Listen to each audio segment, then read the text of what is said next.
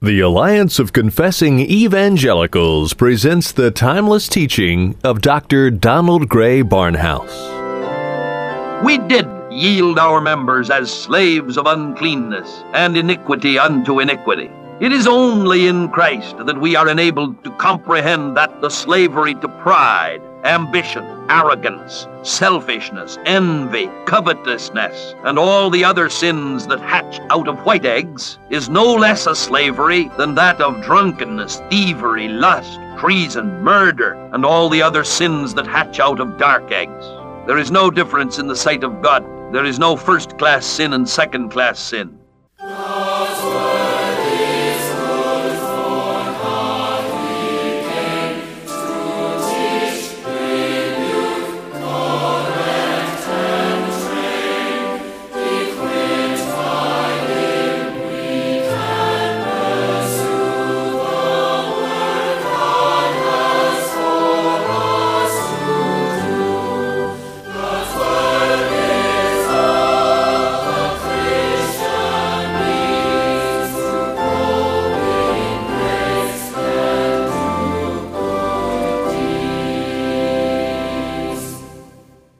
Half a century ago, the late Dr. Donald Grey Barnhouse, then pastor of 10th Presbyterian Church in Philadelphia, saw the need to spread God's Word beyond the hearing of his local congregation. He started the radio outreach which has become known as Dr. Barnhouse and the Bible. The application of God's Word as taught by Dr. Barnhouse is as relevant today as when he first taught over the radio airwaves decades ago. The message we'll be featuring on today's edition of Dr. Barnhouse and the Bible is entitled Slaves of Righteousness. A gypsy named Ivan was a violent drunkard who beat his family. He was also a slave to sin and unrighteousness until he was transformed by the gospel. He became a servant of Christ, a pastor, and an evangelist to gypsies in Hungary. Jesus purchases slaves of sin and wickedness with his own blood, and he changes them into slaves of righteousness. Are you a servant of sin or a servant of the Lord? The scripture text for this edition of Dr. Barnhouse and the Bible, Romans chapter 6, we're looking at verses 18 through 22.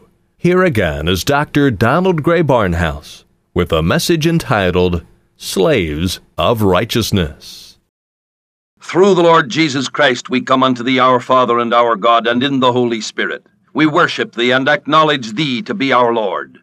We thank thee that thou hast loved us and redeemed us to thyself by the blood of thy Son, and that thou hast revealed thyself to us in this book, the Holy Word.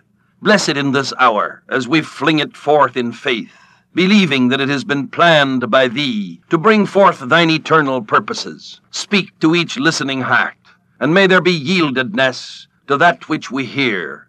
We ask it in the name and for the sake of the Lord Jesus Christ. Amen. Today we come close to the end of the sixth chapter of Romans, and our text is a paragraph of verses there. Having been set free from sin, you have become the slaves of righteousness. I am speaking in familiar human terms because of the weakness of your flesh. For as you yielded your members as slaves of uncleanness and iniquity unto iniquity, even so now yield your members as slaves of righteousness unto holy living. For when you were the slaves of sin, you were free in regard to righteousness. What benefit did you get from the things of which you are now ashamed? For the end of those things is death. But now that you have been set free from sin and have become the slaves of God, you have your reward in holiness, and the end, eternal life. And the whole matter is now summed up in this wonderful contrast between the life of the unbeliever and the life of the believer. This contrast is set forth not as one between true Christians and non Christians who are living side by side, though this contrast could most certainly have been made, but rather it's a contrast which these people who had been pagans could see in their own lives before and after they had been made alive in Christ. It should be realized immediately that this contrast cannot be understood as well by most of those who hear these words today as it would if presented to those who have come into Christianity on the mission field. after having lived in a heathen world for a good portion of life. I know that my own experience parallels that of millions of other Americans, and I set it forth briefly to illustrate this point. Though I was born to parents who had made a mixed marriage, I was brought up within the shadow of the church and in an atmosphere of faith and godliness. Like multitudes of other children, I sang, Jesus loves me, this I know, for the Bible tells me so. Little ones to him belong, they are weak, but he is strong. Yes, Jesus loves me. And I never knew what it was to sit at table without hearing thanksgiving to God for his provision. I never knew what it was to go to sleep without being committed to him for loving care. I early learned to recite verses of Scripture, and I would have said throughout my youth that I believed in the Lord Jesus Christ as my Savior. When I was seven or eight, I can remember being moved to tears at the close of a gospel sermon and walking down front to take the evangelist by the hand. Shortly thereafter, I must have come before the elders of the church, though I do not remember the incident at all, and had my name placed on the roll of church members. And it was when I was 15 years of age that I can remember vividly the awareness of a sense of sin, the conviction of its presence within me, and I remember also how a faithful man pointed me to the verses in the Scripture which declare that God had dealt with my sin forever, and that I could know that I have eternal life. It was there in a verse which showed that the Lord had laid upon Christ all of my iniquity that I became aware of the fact that the Word of God said that my sins had been dealt with, and I thanked God for the fact and entered into assurance. For several years thereafter, as I grew rapidly in faith and in the knowledge of the Lord Jesus Christ, I would frequently say in a testimony or in my early attempts to preach that this 15 year old experience was the time of my conversion. I know now, of course, that I was wrong. All that happened to me when I was 15 was that I became aware of the possession of the eternal life which had been given to me by God long before then, perhaps even from my earliest childhood. And I do not care how far back you press the time of that divine work. Paul and others in the Scripture spoke of having been separated from the mother's womb. And this is the way that God frequently works. Now, it goes without saying, therefore, that certain experiences which are common to those brought up in the darkness of Africa or India or China were totally unknown to me. There are some, of course, who have been brought up in paganism here in America, but the presence of a virile, zealous Christianity creates an atmosphere which colors the thinking even of the non Christian in this country. We live in a nation where the most vigorous anti Christians mouth a certain Christian idealism and proclaim a variety of ethics which takes its gray color from an attempt to mix the whiteness of Christ with the blackness of its own unbelief. It was not so in ancient Rome, as it is not so today in the heart of the pagan world. For example, we in this country live, almost all of us, with less fear of death than that which exists in the midst of the pagan world. Now, first, our text sets forth that an individual, before he is regenerated, is a slave of sin. We've all of us seen the fruits of this slavery, and we're able to see it around us today. We're all of us aware also of the presence of the Adamic nature which desires nothing but that slavery to sin. It must not be thought that freedom from the lowest forms of that slavery constitutes real freedom. When I was in my late teens, I had my first experience of observation of the corruption of sin through some work which I did in a rescue mission in Los Angeles. I can remember a meeting one night in which there was testimony from men who had been bums, and I think that some of them still were. A first man testified and told how he had been in prison three times, and how he had lived a life of sin. The next man had been in prison four times, and he was slightly worse as a sinner. The next man raised it to six imprisonments and added dope to the alcohol that the first two had talked about. And I was a little uneasy as these men spoke. It seemed to me somehow that uh, some of these men were exhibitionists, though I didn't know the meaning of that word at the time. I thought that uh, perhaps if the man who had testified first had only waited till the last, he might have remembered a few more convictions and have found a, a deeper black for his portrait. And finally, I could contain myself no longer, and I, I rose to say that I had a greater testimony than any man who had spoken. And there was an intense silence as these men, eroded with cancerous sin, turned to look at the beardless youth who was seemingly raising their auction to take the game. And then I cried out that the reason why I had a testimony that was greater than any that had been given was that I was able to say, not that Jesus Christ had saved me after all of these horrors, but that he had kept me from them. I can remember a very dirty old man bursting into tears. Perhaps looking upon me conjured up in his mind the memory of his youth and what he might have been. But although I had such a testimony and still have it, I am able to look down through the electronic microscope of the Word of God and see the corruption of the nature which is mine by inheritance, and to acknowledge that all of the seeds which brought forth such corruption in these men were and are within my being, as they are within you. It is in the light of this truth that the true Christian will be very humble and will desire to grow in compassion toward those who are out of the way. And it is even possible that we who have known the most of the grace of God are thereby enabled to acknowledge with deepest trembling the reality of the sin which was the master in title and in principle in our lives as it is in the lives of all the unregenerate we did yield our members as slaves of uncleanness and iniquity unto iniquity. It is only in Christ that we are enabled to comprehend that the slavery to pride, ambition, arrogance, selfishness, envy, covetousness, and all the other sins that hatch out of white eggs is no less a slavery than that of drunkenness, thievery, lust, treason, murder, and all the other sins that hatch out of dark eggs. There is no difference in the sight of God. There is no first class sin and second class sin.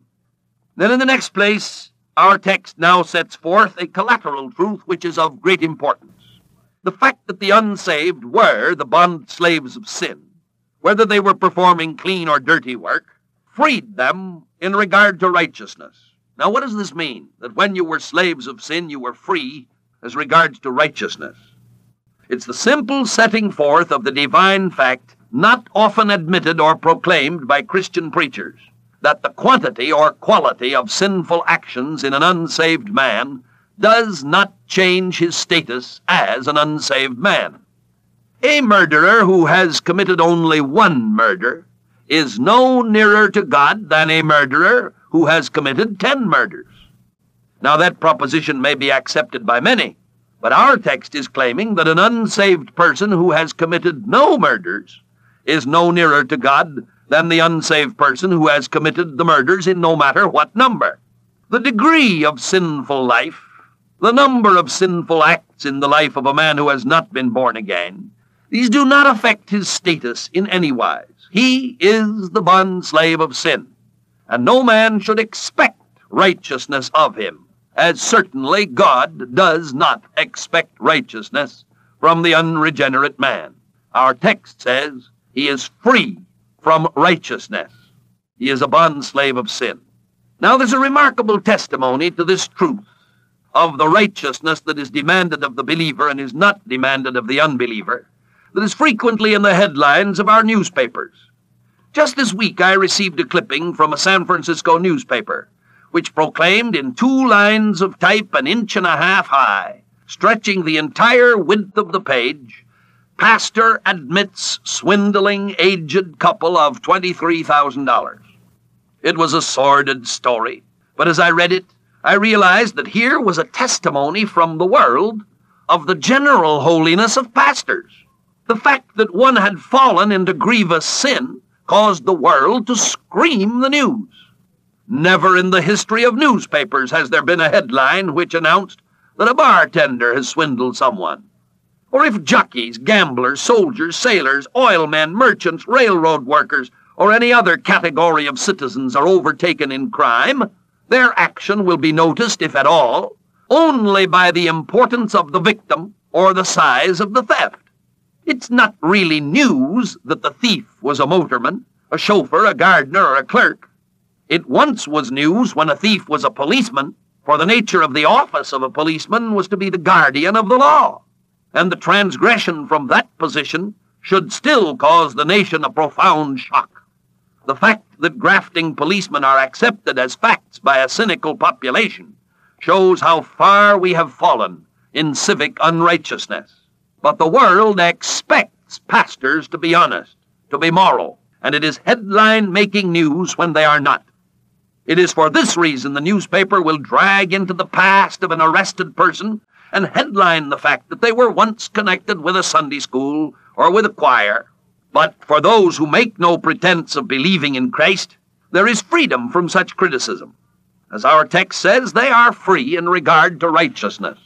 The world simply does not expect a non Christian to produce righteousness and the world is never surprised when the non Christian goes into deep sin.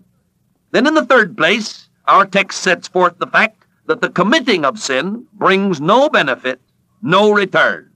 Our text says that crime does not pay. Now, the passerby, noting a gambler who is surrounded by bodyguards, dressed in a suit that cost $200, wearing diamonds worth several thousand, and carrying a large wad of money of high denominations, stepping into a chauffeur driven Cadillac beside a blonde in a mink coat, may think that crime pays. Well, they may revise their opinion when they hear that he's been cut down by a submachine gun in the hands of a rival gangster. But even if he lives to a ripe old age and is buried in a copper casket, he has gone into a Christless eternity and knows the truth that is in our text. What benefit did you get? And the truth is the same for those who have lived in clean sins as well as for those who have lived in dirty sins. What sort of a harvest did you reap from those things that today you blush to remember? In the long run, those things mean only one thing death. The history of the human race teaches us that nothing gained through sin is worth the price paid for it. And then the fourth lesson that our passage teaches is that passing out of death and into life may be compared to a change of employers, together with all that is involved in such a change. This illustration that forms our text was written down in Bible times when the employer was a slave owner and the employee was a slave. A few weeks ago I made reference to Uncle Tom's Cabin, and I can draw further illustration out of it here. We have in our American literature that famous story in which slaves were transferred from one master to another. This story presented the brutalities of the system in which husbands were separated from their wives, mothers from their children, and where slave owners were sometimes seen to be brutes in human form. Now, the illustration which Paul uses in this chapter takes note of just such a system of slavery and the transfer of a slave from one master to another. But in the case of our illustration in our text, the transfer is from the slavery of sin to the slavery of righteousness. The tyranny of sin gives way to the benevolence of the Lord and his righteousness. Under this illustration, there are certain lessons to be learned. These may be set forth as follows. We were slaves of sin. The death of Christ has emancipated us. The cross involves a change of masters. This change of masters brings with it freedom from the old master and involves obedience to the new master. Now, we have seen in some detail in previous studies that truth that is involved in the first three of these lessons the fact of our slavery to sin, the emancipating power of Christ, and the change of masters that is ours. But the fourth needs some expansion. The change of master includes a total change in our living conditions. Under bondage, a slave did what his master told him, or else was punished even to the death. But the moment a slave was sold to a new master, the old master had no more control over him whatsoever. It would even be possible for a slave who had been in terrible fear of a master and in danger of death from him to walk freely and boldly toward him when he had been sold to another master. The presence of his new master would be sufficient to protect him from all harm from the former one. In fact, the slave could be bold even when his new master was not present, since the property rights of the new owner would be sufficient to deter the old master from any menace against him. Now, says the New Testament writer, I use these familiar human terms because of the limitations of your nature. When you were under the first master, you had no duty toward the second master. But when you were bought by the new master, you had no more duty toward the old one. Phillips has paraphrased it thus I use an everyday illustration because human nature grasps truth more readily that way. In the past, you voluntarily gave your bodies to the service of vice and wickedness for the purpose of becoming wicked. So now, give yourselves to the service of righteousness for the purpose of becoming really good. For when you were employed by sin, you owed no duty to righteousness. Yet what sort of a harvest did you reap from those things that today you blush to remember? In the long run, those things mean one thing only death. But now that you are employed by God, you owe no duty to sin, and you reap the fruit of being made righteous, while at the end of the road there is life forevermore. And then finally, in our text, there is one overall lesson from this paragraph which derives from the consideration of the whole subject. It is the fact that man is not and never has been his own master. Man is confronted by an either or. He is the slave of sin, or he is the slave of God. There is no alternative. Now, man hates this fact with an unholy hatred. Liberals boast of being free thinkers. They're not fooling anyone except themselves. It should go without saying that we rejoice in the fact that we are not forced to think in lines laid down for us by authorities. We do not have to follow a party line in religion any more than we have to follow a party line in political philosophy. Nevertheless, this does not alter the fact that no man has the freedom to think independently of the truth that is in the revelation of God. God tells us that the unsaved are held captive by Satan according to his will, and that the whole world is lying in the embrace of the evil one.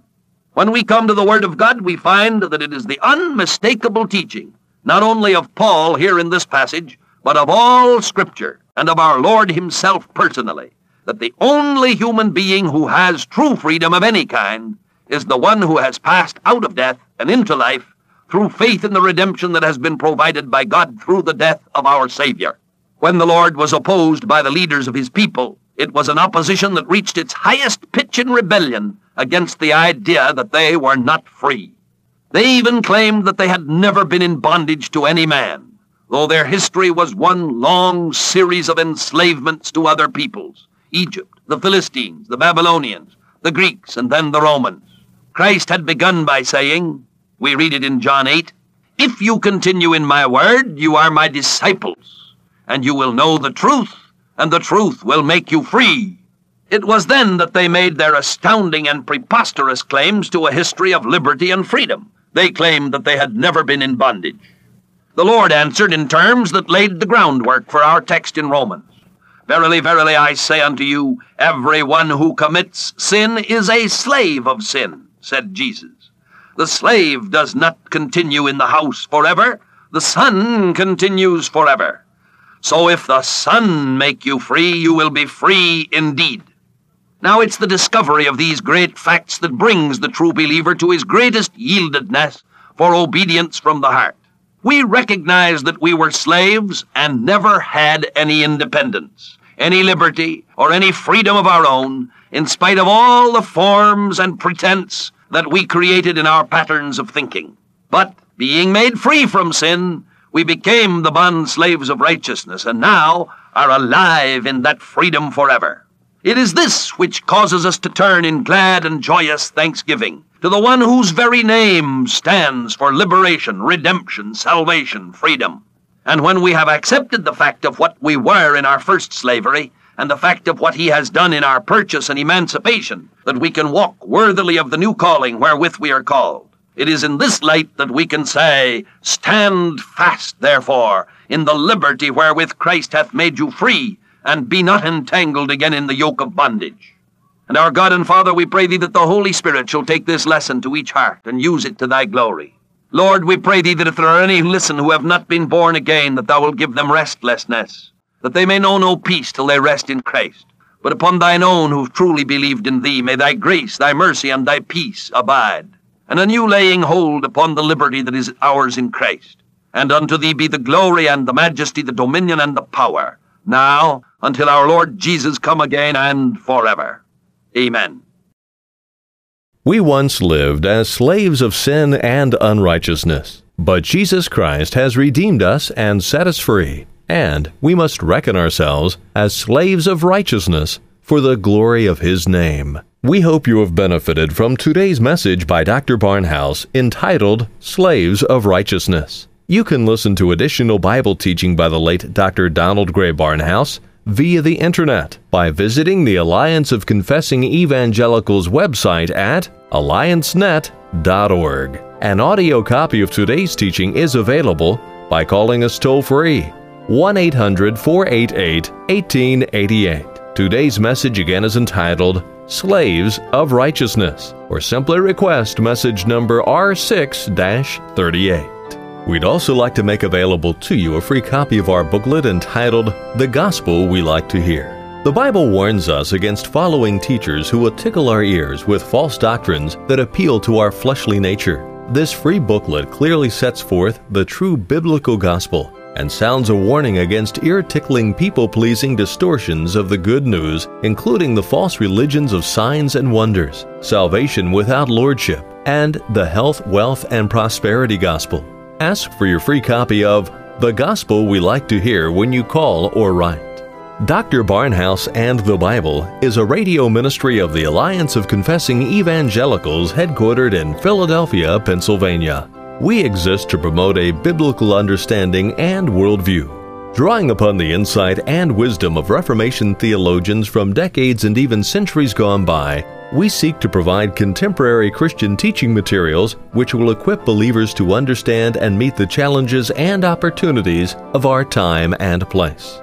Dr. Barnhouse and the Bible comes to you through the generous gifts of our listeners. If you have benefited from the broadcast and would like it to continue, please prayerfully consider a donation to help us keep this ministry on the air. For more information or to make a contribution to support and further our work, please contact us by writing Alliance of Confessing Evangelicals, Box 2000, Philadelphia, Pennsylvania 19103. Call toll free 1 800 488 1888 or visit us online at alliancenet.org. Be sure to ask for a free updated resource catalog featuring books, audio teachings, commentaries, booklets, daily devotionals, videos, and a wealth of other materials from outstanding Reformed teachers and theologians, including Donald Grey Barnhouse, James Montgomery Boice, Michael Horton, and Martyn Lloyd-Jones. Then join us again next time for more classic teaching on Dr. Barnhouse and the Bible.